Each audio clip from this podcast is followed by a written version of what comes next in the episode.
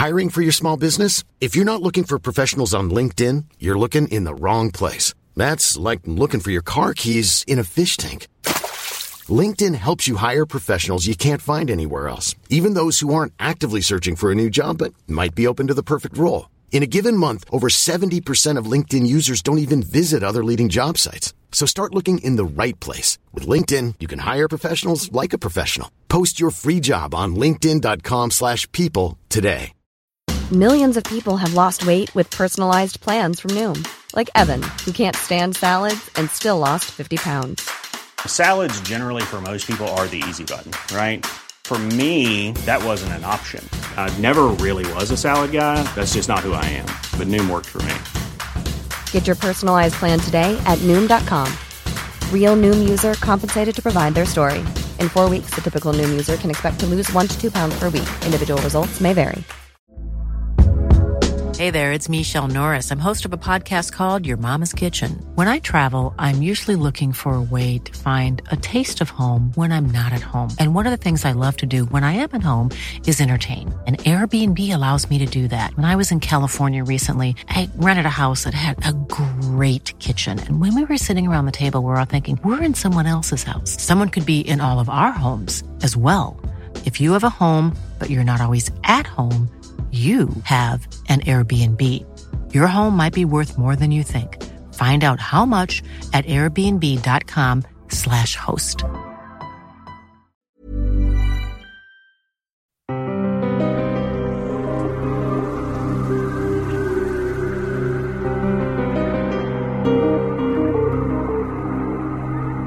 Hi, and welcome to the Lost Sci Fi Podcast, featuring at least one lost sci fi short story from the 1940s, 50s, and 60s in every episode. I'm your host, Scott Miller, audiobook narrator and lover of science fiction. Today on the Lost Sci Fi Podcast, we'll feature an author born in Colorado Springs, Colorado on June 20th, 1911. Our featured author is a pretty talented guy. He studied writing at the University of Colorado in Boulder and drawing, painting, and lithography at the Colorado Springs Fine Arts Center.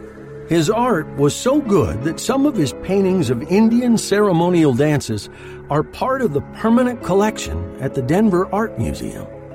Keeping true to his Colorado roots, he worked as an assistant curator of the Colorado State Historical Museum during the 1940s.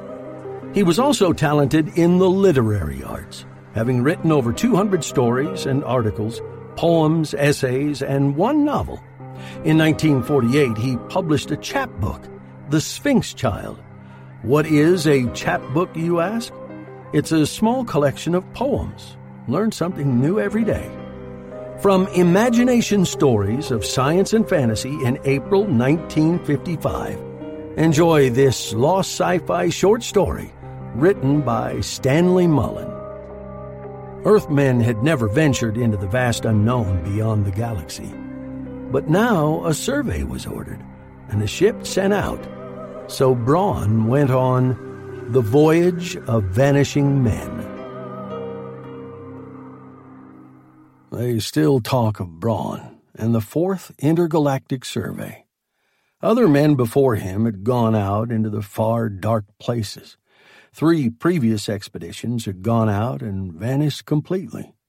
Then the Venture 4 went out, and out and out, countless miles and light years and whatever else it is. And out there in the lonely darkness, something happened. Nobody knew exactly what happened, but there was a lot of guessing. Only one man came back Braun. And there was talk. Tending bar anywhere is better, they say, than an academic degree in psychology. Tending bar on one of the way stations to the stars, you see people, most of them human, as they really are, and in all stages of emotion. You see them coming and going, and a few already gone. By little signs, you can tell a lot about them and make a guess at what is wrong with the wrong ones. There was Braun. Angular as a stick bug, he stood at the bar, elbows digging into the polished mahogany, one foot cocked on the rail. He was drinking alone, as if it had become a habit, and the customers edged away from him as if not wanting to make it too obvious. As usual, his go to hell face looked past you into the back bar mirror and out again to cover the whole place. He was older and changed, though, as he would be. Deep lines furrowed the tight, tan, leathery features, and his eyes still held some of that awful emptiness of space between the star packs. Nobody said anything at first. Braun watched them, a humorous, half defiant glint in his eye, but there was pain in him, in his voice as he spoke. What's the matter? Am I poison or something? Somebody said it then, in a stage whisper. I had friends on the Venture 4. So did I, Braun answered quickly. A lot of friends. So before somebody works up nerve to ask, I don't know. Don't know? A man named Cutter pursued the point coldly. You were there. I was there, admitted Braun. I still say it. I don't know what happened to anybody. I've told the authorities that over and over. I've told anybody who'd listen. You don't have to believe me. I don't give a. Nobody's told us anything, Cutter insisted. We haven't heard a whisper about it. And speaking for all of us, we'd like to be sure about you before we go on drinking at the same bar. It was going to be like that as long as Braun lived. People will talk, and if there's a choice, they'll guess the ugly thing every time. Wherever he went, there would be people to ask that question, and somebody to smirk if he answered it. You could see trouble coming, whatever Braun answered. Braun was never a man to talk much about himself. It was always the places he had been and seen or wanted to go. Like all old time spacemen, he was a bird of passage. Between trips, he came in a few times, got to be a fixture, but he was always coming or going somewhere, never lighting or staying put. You don't learn too much about a man in a bar casually. Little things add up and hint at the bigger ones. You can call him by his first name casually and hash over mutual acquaintances, that's all.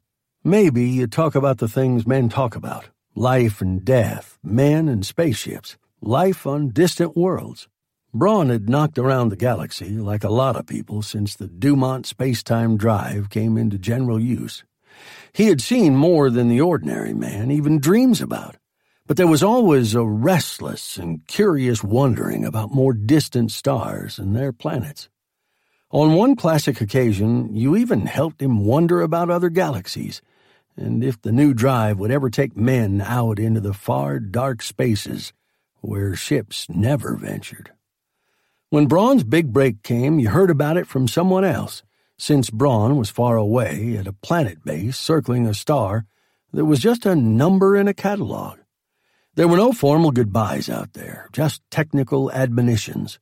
Then a speck diminished into nowhere, with no instruments to track an object accelerating into speeds so many times greater than light that mathematics became weird paradoxes, and nothing existing in normal dimensions even makes sense. Eventually, the ship came back, and Braun with it. Nobody knew much more than that. No official announcements were made, no actual denials or accusations. Rumor hinted at ugliness and an investigation going on. People made the usual wild and extravagant guesses, and there were the formless whispers that start nowhere and end nowhere. Braun put his back to the bar and looked over the crowd soberly, one by one. This must have happened to him many times before as it probably would again. Braun had his own way of dealing with such situations, and maybe he was right.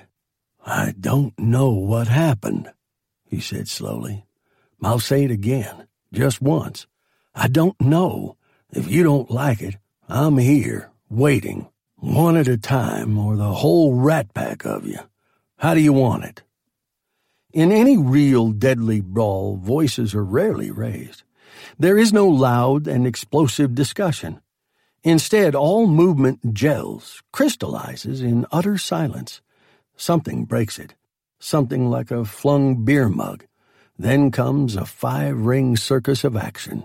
Braun ducked. The beer mug struck in foaming, splintering destruction. The back bar mirror dissolved in a chiming avalanche of glass. Cutter led the rush. Braun's back was braced to the bar. He seemed oddly relaxed, almost happy. Somebody heaved another beer mug. It missed, but most of the beer splashed into Braun's face and trickled slowly down him. I like beer, he said, but not that well. Like a spring letting go, Braun snapped out to meet them. His long arms caught Cutter and hoisted him high, then hurled him bodily over the stick and into the stacked glassware. By then, if not before, you eased toward the light switch and cut it. Darkness slammed down like a solid barrier. But other solids moved through it, colliding, grunting, swearing, shouting, sometimes groaning. Gradually, the tumult died out of itself. When the lights came on again, Braun still stood at the bar, though several places further down. The darkness had been kind to him. With everyone against him, he could work freely. And at saloon brawling, he was a master craftsman. Casualties held to a minimum, but there were plenty of cotton and catgut, splint and plaster cases. Cutter was still out, cold, and went to the hospital with the others. Not everyone joins in a roughhouse, and enough clear headed witnesses remained to spare Braun any risk of charges. His fists were red and raw, but he seemed unhurt bodily. Somebody offered him a drink, but Braun just stood and looked at it, then raised his head to glance up where the back bar mirror had been. Someday they'll use stainless steel for that, he said. Then half the fun will be gone. Slowly, his face screwed up tight, the leathery skin wrinkling like a withered apple. Eyes closed, he hammered a raw fist on the bar till blood spurted. He was like a hurt child trying to hurt himself more to get even with fate. I had friends on the Venture Four, he cried wildly. A lot of good friends. What happened to them? Where are they? Calming down, he started talking. His voice was oddly detached and so low you could hardly hear him. I was the ninth man, he said. The rest were all techs of one kind or another. I was the only space tramp aboard. I've often wondered why they picked me, but somebody must have had a good reason. Maybe I was the catalyst. Each of the others could do one job extremely well. I could take over and do anything in an emergency. Not as well, but a scratch job to keep the show on the road. And when the ologies developed friction, I was the lubricant, the guy with no axe to grind who kept the other's axes sharpened and tempered. Braun stopped and flung himself at the drink. He seemed to need it, but he was under control again, almost too much under control. We were way out, somewhere he continued, about as far as the others ever got. You can't express it in miles or in time because neither of them have the right meaning. Not out there. He stopped again.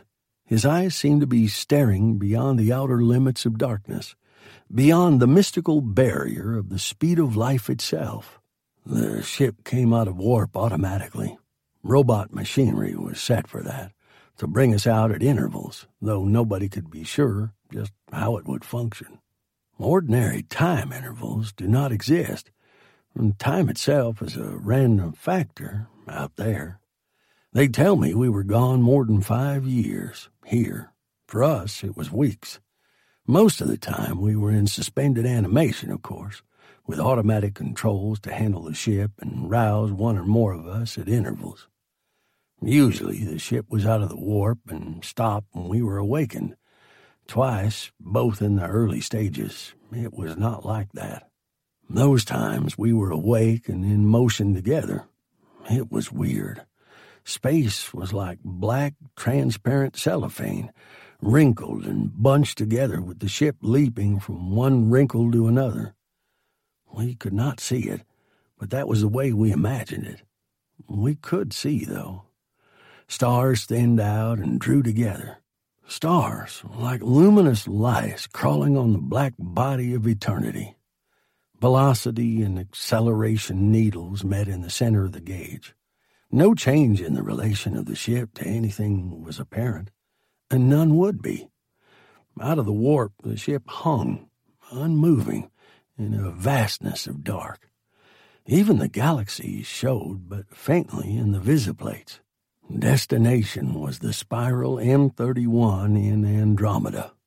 But the rest of Andromeda lay far behind, and a faint smudge ahead seemed as far away as the home galaxy, which was exactly the case.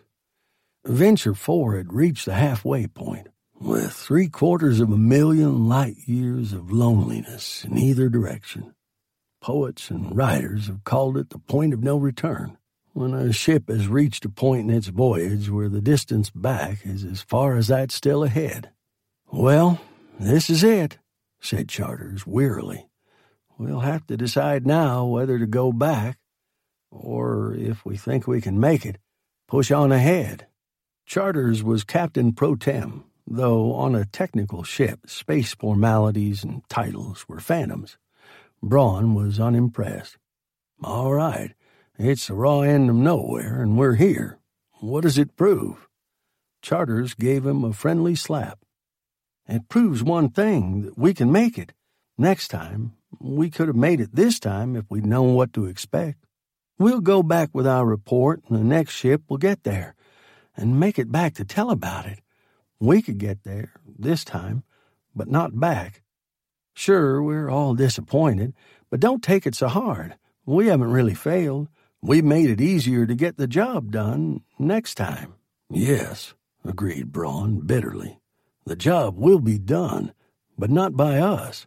We'll be too old before another ship is ready, and by the time the analysts are through with this one, it'll be junk, just like us.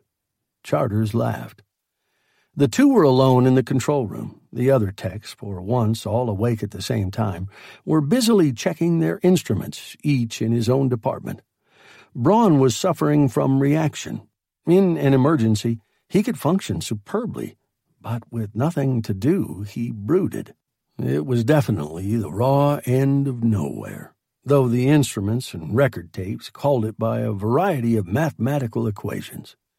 According to the figures, the Venture 4 had made an interesting voyage, turning itself completely inside out several times at irregular intervals, smashing all existing speed and distance records, and extending the tenuous boundaries of man's interstellar and intergalactic survey by a quarter million light years. Other ships might have gone further, but if they had, no one knew about it. They had vanished into some limbo of space. Mass proximity alarms blared through the corridors and cubicles of the Venture 4. Nerves, already tensed, vibrated like thin glass, ready to disintegrate from resonance. There should have been no mass anywhere near, not even a grain of cosmic dust. Blackness stretched in all directions, relieved only by the distant, dimly glowing smudges of galaxies. Assembled in the control room, Venture 4's company discussed the mystery. No conclusion was possible. Whatever was affecting the mass detectors lay dead ahead, still out of vision range, and not even showing in the telescopic relays. By vote, it was decided to investigate. The Venture 4 operated on democratic principles. Responsibility, like risk, was shared equally, and Captain Charters had one vote. Atomic jets, still useful for short range runs and for close maneuvering, nudge the ship gently into motion, which is a relative thing in deep space. In this case, relative to what? By instrument only, the Venture 4 groped blindly toward the unknown object. By instrument only was it possible to gauge the approach. Proximity needles wavered wildly, then settled down to indicate swiftly diminishing distance, as if the alien object were matching velocity with the Venture 4 on a collision course. At such speeds, collision was possible. Charters began to worry silently. Dubiously, he eyed his crew. Picked men, all volunteers eager to challenge the unknown. But the unknown was still unknown, and responding almost too eagerly. Could it be another spaceship? asked Braun, voicing the thought in every mind. Charters just looked at him. From there? From anywhere, Braun persisted. Who knows about curves or orbits out here? Topping, the astrophysicist, smiled grimly. Who knows about anything here? It wasn't till the mid 20th century that we even knew M31 was as big as our own galaxy, and twice as far away as had been thought, or guessed at the truth behind the Doppler shift. But a spaceship? Out here? scoffed Charters. Topping shrugged. It could be. It could even be one of ours. From the future, perhaps. We've done some weird doubling about in the space time continuum, remember? It could be anything, then, said Braun. Anything, echoed Topping. Start deceleration, ordered Charters, concerned with the more practical aspects of a possible encounter in alien space. Swing the controls over to manual. I'll feel better about the ship if it comes to dodging a collision. You have the practical piloting experience, Braun. Take over. Grinning, Braun seated himself at the manual keyboard and started pressing studs. Lights blinked off and on in patterns on the screen at vision level. He switched over to the visiplates mounted on the blunt bow. A sector of blackness dead ahead was projected onto the screen. There was nothing to see. Light in interstellar space is too feeble to reveal anything not self luminous. Try a radiolume beam suggested Charters. The screen flickered, then resumed its blackness. With no dust, no anything to reflect light back to the ship, the beam lost itself in the immensity. Braun worked with the studs. We're slowing, he announced. Now what? Try a dead stop, but be ready to move out fast in case the alien continues a collision course. Braun nodded. In the artificial gravity field, no effect of deceleration was perceptible. The ship slowed and stopped as dead as a ship stops with no reference point to anything. What actually happened was a delicate balancing upon a number of mathematical equations, themselves unstable. Mass proximity needles, showing the expected increase by squares, indicated that the stranger also had come to a full stop by matching exactly at zero. Hiring for your small business? If you're not looking for professionals on LinkedIn, you're looking in the wrong place. That's like looking for your car keys in a fish tank.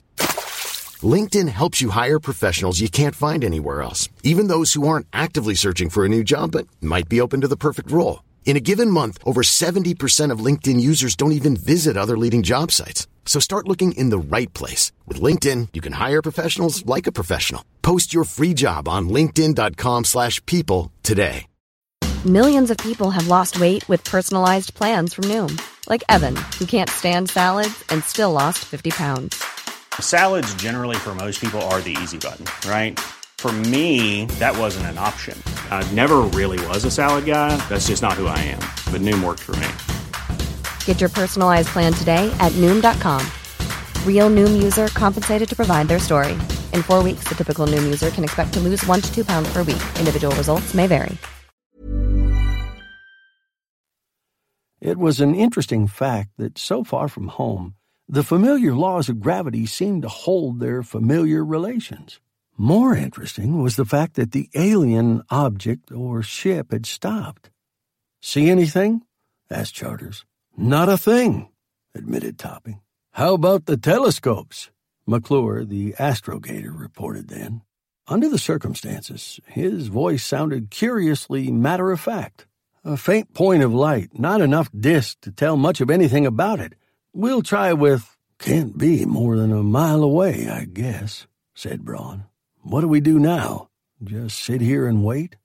Topping grunted.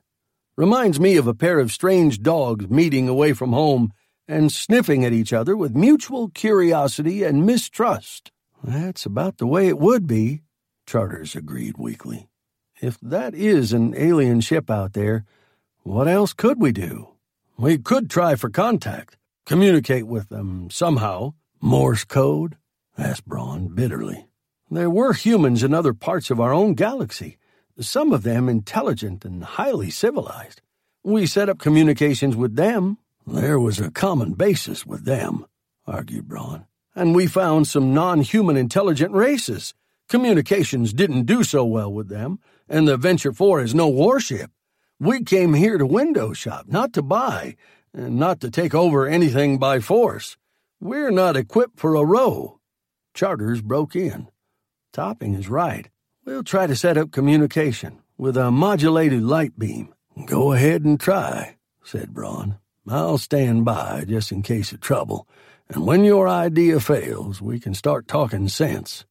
Charters and Topping left him at the controls and joined Tal Roberts in the communications office. Braun waited. When they returned, he could tell by the faces that their plan had fallen through. Struck a snag? he asked amiably. Charter's smile was weak. We tried two messages. After a short wait, they repeated them. You might say we've established communications, but we're not getting anywhere. The same messages? Nothing else? Nothing. Maybe they have no imagination. I have an idea if you're ready to listen. Charters nodded.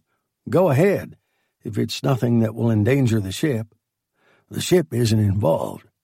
We have two space lifeboats, though I can't figure where we'd escape to if anything went sour out there. I'll take one and slip away from the ship. With luck, I can sneak up on our friends without lights. Keep your beam turned on. Aim right at the alien. I'll stay out of the beam, but it should give enough light to see by. If the thing looks like a real spaceship and there's a chance the occupants are human, I'll try to make actual contact. If not, I'll scurry on back. How about it? It could be dangerous. If anything happens, you won't be any worse off. Probably, if it's another ship, the people are just as scared and curious as we are.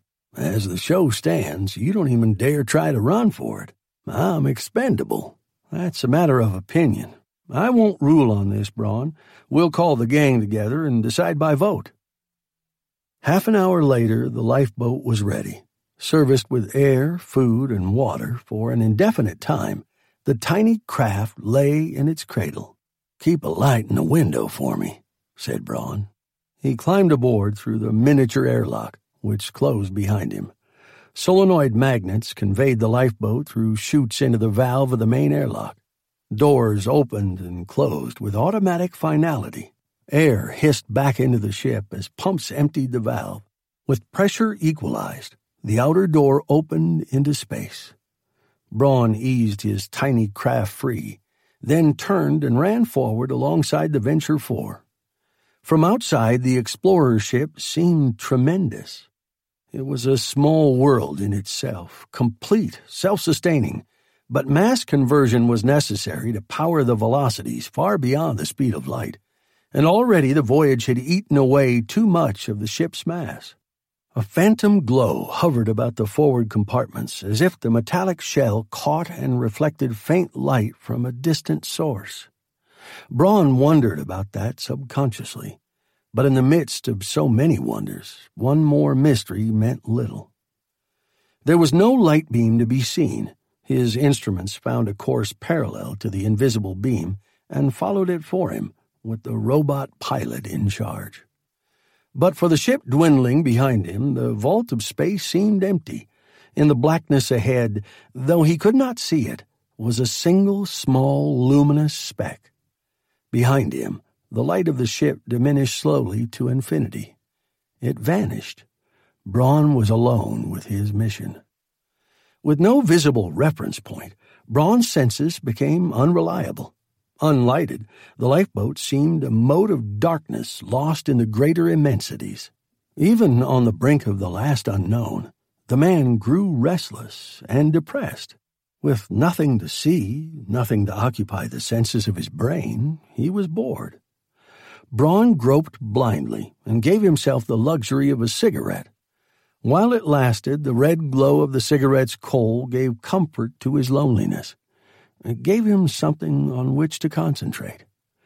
There was no up, no down, no sideways, only ahead and behind, with invisible dots of light to identify each. He felt oddly trapped, at the mercy of automatic instruments.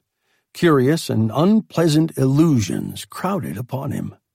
For a time, he thought that all matter had vanished from the universe, that only he and his lifeboat existed in all the great void. Later, he thought that light itself had vanished. Telescopically, in any direction, he could have found light, but to his unaided eyes, all darkness was the same. Then came the weirder illusions of other senses, that his course followed no straight line or sane curves, but moved endlessly upon some infinite spiral. Time passed, and his eyes grew so accustomed to darkness that they did not see the light when it appeared. Ahead, just a faint point, steady, steel hard, unwinking, it emerged from the blackness. Slowly, it increased in radiance rather than in size. Then at last it was a disk, like a beacon set out to guide him in. There was a beam, invisible with nothing to reflect its tight radiance or diffuse it. But as before, when leaving his own ship, he avoided the beam. Cruising closer, Braun began to make out details. It was a ship, no doubt about that. A phantom glow hovered about its forward compartments, as if the metallic shell caught and reflected faint light from a distant source. It was a ship, all right. A ship painfully like the Venture 4. A philosopher might have meditated upon parallel evolutions, but Braun was too deeply shocked for delvings into the deeper relations between man and his environments. The alien ship was identical. Braun satisfied himself of that by circling, studying every aspect of the stranger. There was the same indefinable quality which stamped it as man made. Almost hysterical with his discovery, Braun nerved himself to switch off the automatic pilot and take over manual controls. Then he eased in quickly beside an airlock, which might have been the same one he had left. Magnetic grapnels reached out from the lifeboat, caught and dragged the lesser mass to the greater. At the controls, Braun guided his tiny craft to the airlock valve, and the outer doors slid shut and locked hermetically behind him. Some kind of atmosphere would be hissing into the valve now, building up pressure. It had to work like that. Almost beside himself, Braun crawled into a spacesuit, then settled back to wait impatiently. Light flooded the valve as the inner doors slid smoothly open. Braun made routine tests, then opened his cockleshell lifeboat hatch. Blinded by light, he climbed out. On rubbery legs, encased in the bulging suit of space armor, he walked to the gaping doorway and entered the alien ship. If a trap, it was a good one. Braun staggered backward. As his eyes became accustomed to the light, he stared. Disbelief in his senses and doubt of his sanity showed on his face. Opening the vent in his space helmet, he took a deep breath. Then he stared curiously at Charters and Topping. You weren't gone long, observed Charters. The pair studied Braun, their expressions puzzled. I guess I didn't get very far, admitted Braun uneasily. Am I crazy? Or is it everything else? That's anyone's guess, said Topping. What happened? I'm not sure I know. They waited for explanations while Braun took a stiff slug of coffee laced with brandy. Somehow I must have got turned around, admitted Braun ruefully. I can understand that, but the lifeboat was set on automatic pilot. I thought I came straight across, and with the robot pilot I should have. What do you think happened? Topping was sober. There are several possible explanations. I don't like any of them. Maybe there's a flaw in space here. It could act like a mirror, reflecting back our own mass and the beam of our own light. Who knows? There may not even be an alien ship out there. But there's nothing material out there, objected Braun. I was there. and our instruments would show anything above the size of a speck of dust. For that matter, we can see the thing in our telescopes, and there's nothing we know that can distort the gravity effect of mass, let alone turn it around like light reflected from a mirror. Who ever heard of who ever heard of nine men sealed in an oversized can and set down halfway between home galaxy and M31? reproved Topping. Light and gravity may not be functions only of our space-time continuum, but of others adjacent to and even overlapping ours. We know very little about the nature of either, and some of our unexplained phenomena may be the result of actions and reactions outside our continuum. That's getting too deep for me, said Braun. I'm willing to try again, if only to prove I didn't funk out the first time. And this time I'll go across with the lights blazing. I want you to use radar and visual scanners on me all the way. Charters shook his head. We're up against something we don't understand. I'm not sure I should permit. What's the harm? pleaded Braun. I came through without a scratch before. The worst that can happen is a repeat of the same farce. Besides, I've just had a brainstorm. Suppose this is not the same ship I left. Suppose there really are two ships exactly alike, even to the people on board. Suppose that there are two civilizations that developed identically. Maybe you'd better go, laughed Charters. If you keep on in that vein, you'll give us all nightmares. Braun's second try followed the same routine as the first. The difference was in Braun himself. Before, he had been mildly excited, calm but overstrained, expecting almost anything. There was a grimness about his second venture. He felt moody and more depressed than before. This time, there was no boredom. Before leaving, he took a good look around, fixing the faces of his companions into his memory, engraving the ship and endless details of its structure and decoration into his brain. He felt as if he were leaving all of it behind him forever. The worst that could happen, he thought, is the same thing. He was wrong about that. Approaching the alien ship, he braced himself. There was the light, then the ship with its metallic shimmer of reflected light dimmed by distance. Again he circled, studying the contours of the immense fabrication. He remembered an old French proverb about the more a thing changes, the more it remains the same. The ship was the same. It was the Venture 4. He would stake his life and his sanity on it. No matter. In a way, he was relieved. Once inside the ship, he would let the experts explain it to him. At least he had tried. Nobody could say this time that he funked the job. They would have had the scanners on him all the way, and this time he knew, somehow, that he had not turned around from any confusion. Also, with the lights on, he had watched the automatic pilot. There had been no trick turns. He had it on the flight record tapes. If the lifeboat had returned to its point of departure, the only possible explanation was that a space warp or a flaw in the space time continuum had turned it inside out. End of the line, Braun murmured contentedly. End of the line again. Skillfully, he maneuvered the lifeboat up to the bulk of the Venture 4. He grappled it to the airlock valve and slipped it inside on the skids. The outer doors closed. This time he was so sure of where he was that he did not bother with the spacesuit. He waited till the inner doors opened to matched pressures, then scuttled out of the lifeboat. The air was breathable, the usual hydroponic cycle stuff, just what he was used to.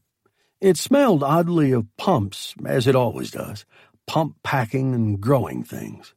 Air in the lifeboat had been too rich in ozone, and Braun was giddy with the sharp tang of it.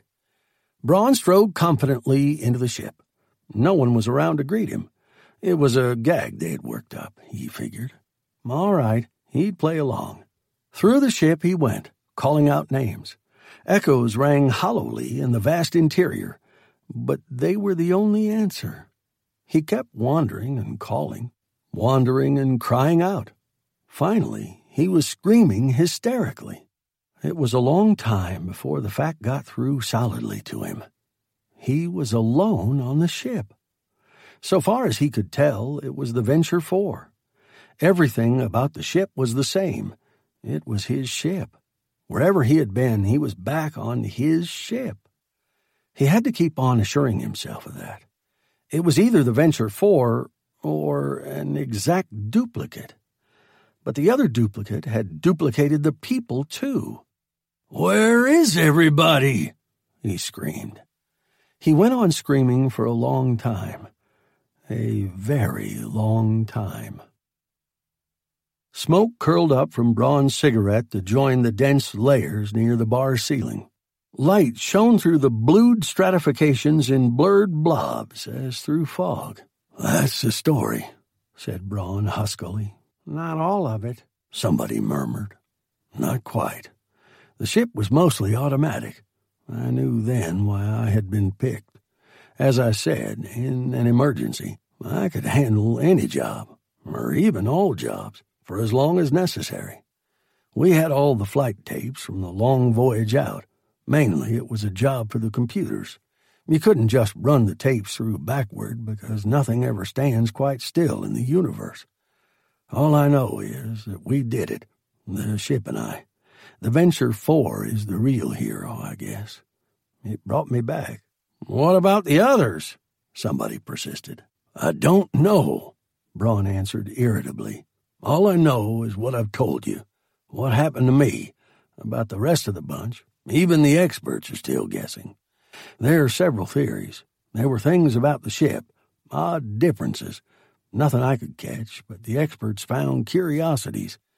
They think I was tricked, it's not really the same ship, but a clever and almost miraculous duplicate. But why? And how? Braun laughed bitterly. Your guess is as good as anybody's. Mine is that I wasn't wanted. The rest of the crew were all specialists, trained technicians, each one the best in his field. If somebody out there wanted some samples of the best brains in the human race, he really got the top quality. They were all educated to the hilt, trained for a particular job. Maybe they were picked because they were ready for something else. They had the entrance qualifications. I hadn't. That may not be the only explanation. It's probably the best one. Braun poured himself another drink and drank it. His eyes stared blankly, as if the essential part of him was back out on the raw frontiers of the dark unknown. Somebody dragged him back to the bar with a final question. But surely you must have some ideas of your own. What do you think happened to the others? Braun smiled soberly. His voice was tired, and it sounded as empty as those blank spaces where no sun ever shines. What I think doesn't matter. There may be another world out there, or something in hyperspace. That may be a point of contact, or it may be a barrier against all man's dreams of further expansion and exploration into the unknown.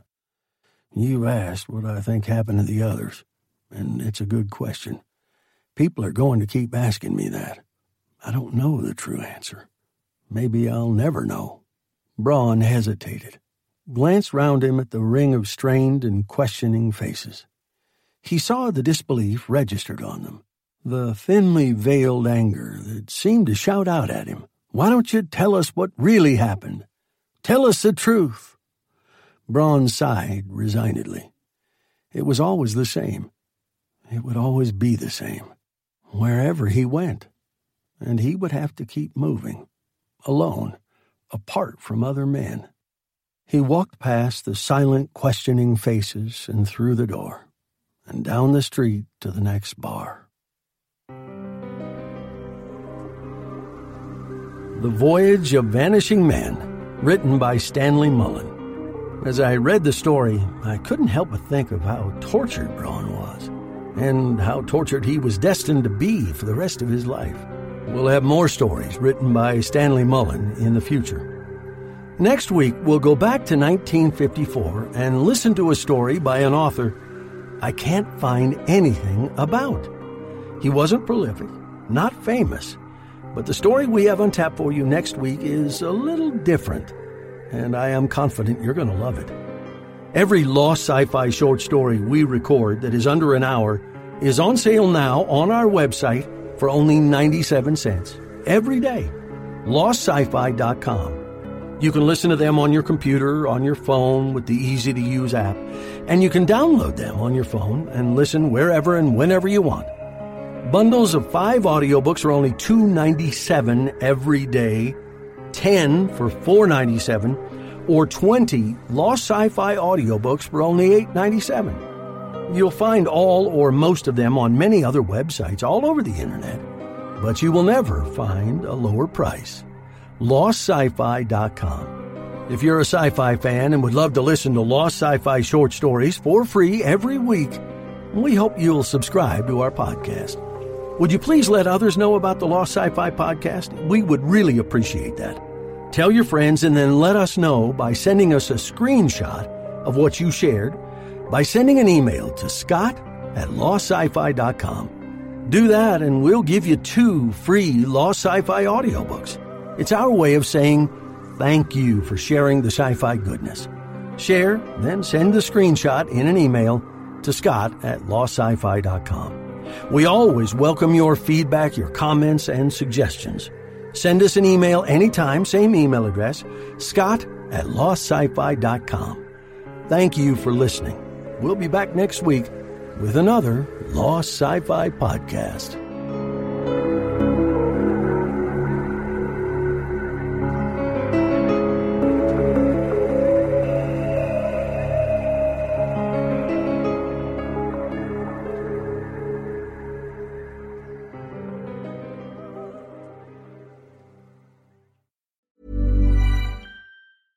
Selling a little or a lot?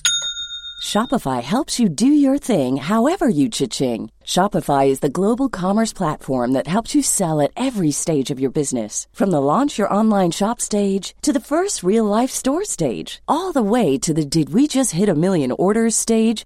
Shopify is there to help you grow. Shopify helps you turn browsers into buyers with the internet's best converting checkout. 36% better on average compared to other leading commerce platforms because businesses that grow grow with Shopify. Get a $1 per month trial period at shopify.com/work. shopify.com/work.